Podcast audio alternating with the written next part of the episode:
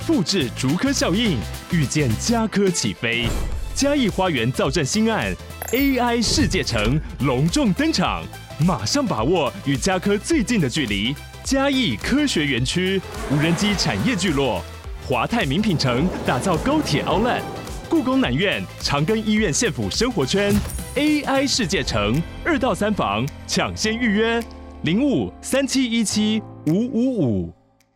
礼拜四又来了，我们今天这一集要来分享一下 Uniqlo 创办人刘锦正的《一胜九败》这本书。首先，我要先稍微更正一下礼拜一介绍 Uniqlo 的一个错误哦。刘锦正呢，他其实本人是没有热衷于政治活动的，只是当时因为这个安保斗争啊，学校停课，他本人在书中有提到，并没有什么兴趣去参与政治的活动，于是才跑去看电影啊、打麻将等等的。好，《一胜九败》这本书呢，是在二零一零年出版的，十四年前的书了。但十四年前正巧也是 Uniqlo 来到台湾的时刻。刘景正本人呢，也是在此时蝉联了《富比士》杂志日本首富排行的宝座。这时候出书，对于社会大众应该是蛮具说服力的一个状态。整本书的内容呢，其实类似于一个传记的概念。记录了刘景正一路从大学毕业到接了家业，然后怎么样去找到服饰店的定位、集资上市、拓展海外市场、规划产品等等的。蛮有趣的是呢，他在这本书里面有提到，因为我们上一集有讲到，就是他那时候是在东京的 JASCO 百货工作了不到一年的时间。那他回去之后就开始对他的员工指指点点嘛，我们就说他是在下指导棋，就员工受不了。他在书里就有提到这件事情哦。当年为什么从 JASCO 百货回家要对家里的员工下指导棋？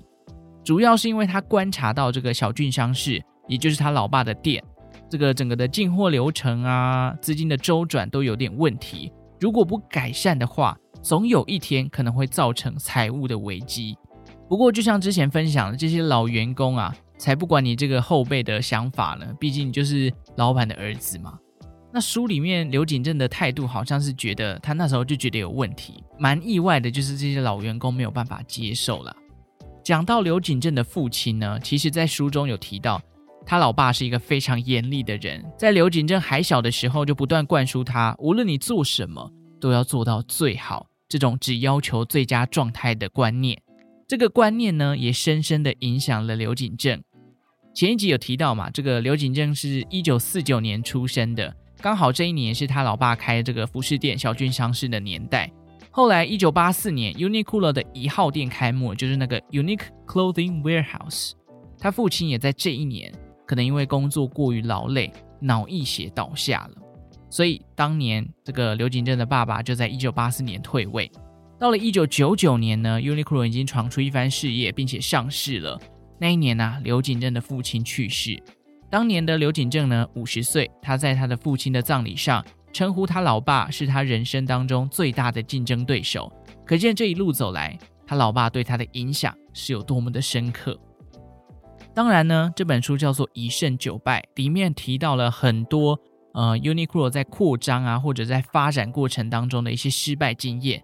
包含了这个上市后的快速展店啊，这个店呢虽然是一家一家的开，可是利润却不断的下滑。原因他有提到，就是在决策上的几个失误啦，包含了像是在纽约成立了驻点的设计公司，然后进行产品的设计。当时刘锦真是想要把呃美国那边的流行风格带回到日本，结果过程当中呢，产生了很多沟通上的阻碍，以及两地之间可能美国人跟日本人的喜好不同，这个风格上的差异啊，导致赔了不少的钱。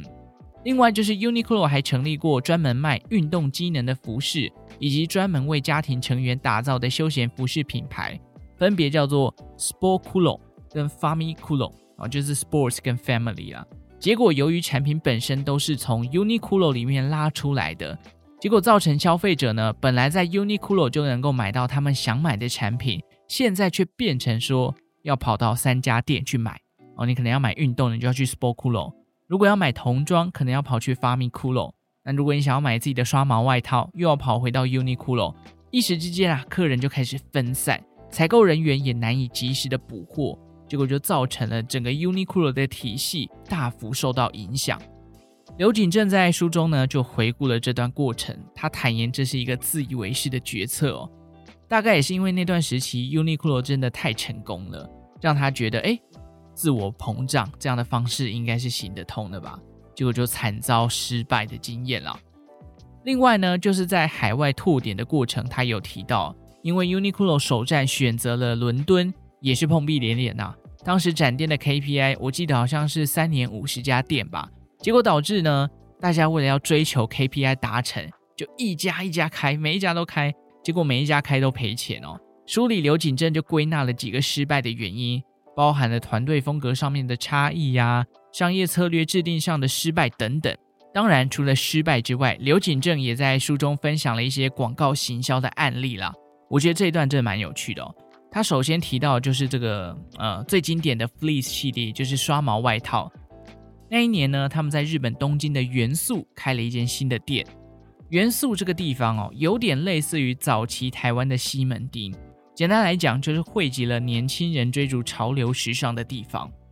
那八零年代的日本呢，经济处于非常繁荣的阶段哦。当时元素店的店面租金高得吓死人，所以 Uniqlo 并没有在当时打算要进场跟其他的潮流品牌厮杀，因为这个店面的租金已经太高了，如果要经营下去是不符合他们的经营效率的。所以，直到后来这个九零年代，日本经济泡沫了，Uniqlo 才趁着这个租金下跌，入主到了元素这个地方。那在元素店正式开幕之前呢，Uniqlo 就在涩谷车站啊、元素车站啊、呃地下街等等的地方铺天盖地的发布他们的广告。那广告上面的标语只有一句话，就叫做 “Uniqlo 刷毛外套一件一千九百日元”。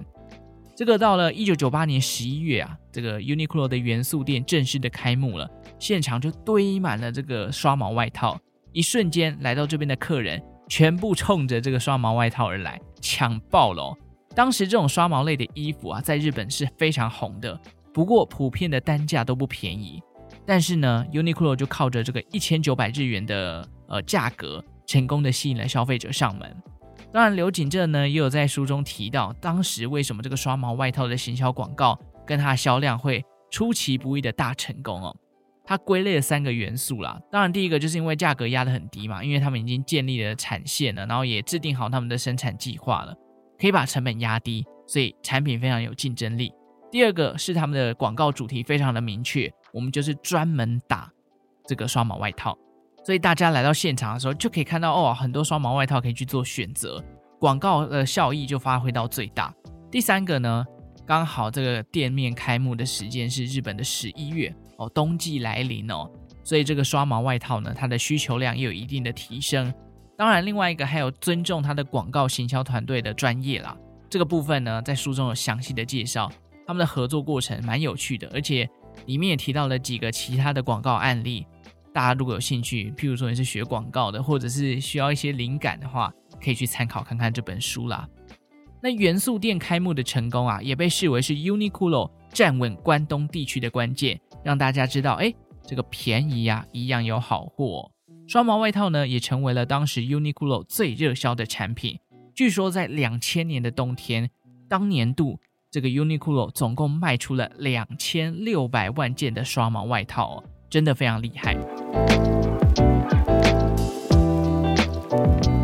说实话啦，比起一般的这种潮流服饰店，我自己觉得 Uniqlo 逛起来真的是比较没有压力哦。刘景正在书中就是这样描述的，他希望来到店里的客人可以像是在挑杂志一样在选衣服，走一个自助的路线。所以基本上呢，你去逛 Uniqlo，大家也可以去回想一下，不会有店员走上来跟你推销产品。我觉得这真的是像我这种社恐人的福音。为什么这么说？我大学的时候有一群朋友，男生哦，很喜欢到这个师大去挑衣服。那我个人就比较排斥。第一个是因为店内的空间比较小，所以你在挑挑选选的过程当中，有时候会有陌生人会从你旁边经过啊，会挡到他嘛，所以你就要不断的挪移自己的位置。那我这种脸皮比较薄的，然后不想跟陌生人互动的，我就觉得哦，挑衣服的过程。心好累，呵呵，所以就导致我自己没有办法好好挑选。另外一方面，就是有些店员很爱你在挑衣服的过程，一直跟你讲，诶，我觉得你搭这个蛮好看的哦，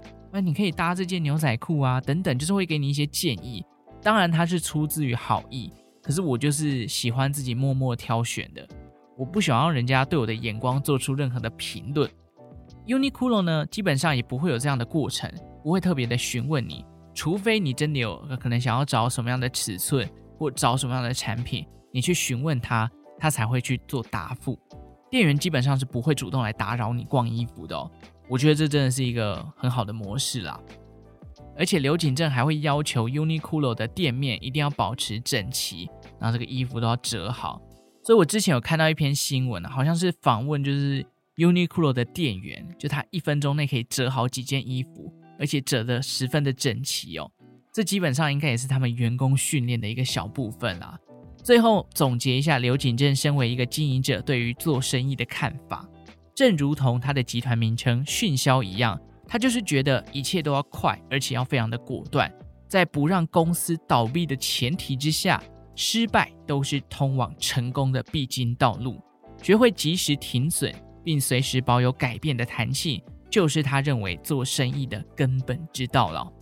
好了，书本最后还有附上刘景正的二十三条经营理念。有兴趣知道日本首富到底是如何打造这个服饰帝国的话，可以去参考《一胜九败》这本书来看哦。其实自己研究完品牌故事，然后再去看这些品牌创办人出的书，会觉得蛮有趣的哦，因为你对这个品牌有基本的认识。然后也可以再去透过创办人写的书去了解他为什么要这样规划。如果大家有想要去钻研哪个品牌，我觉得这样的方法还蛮好玩的。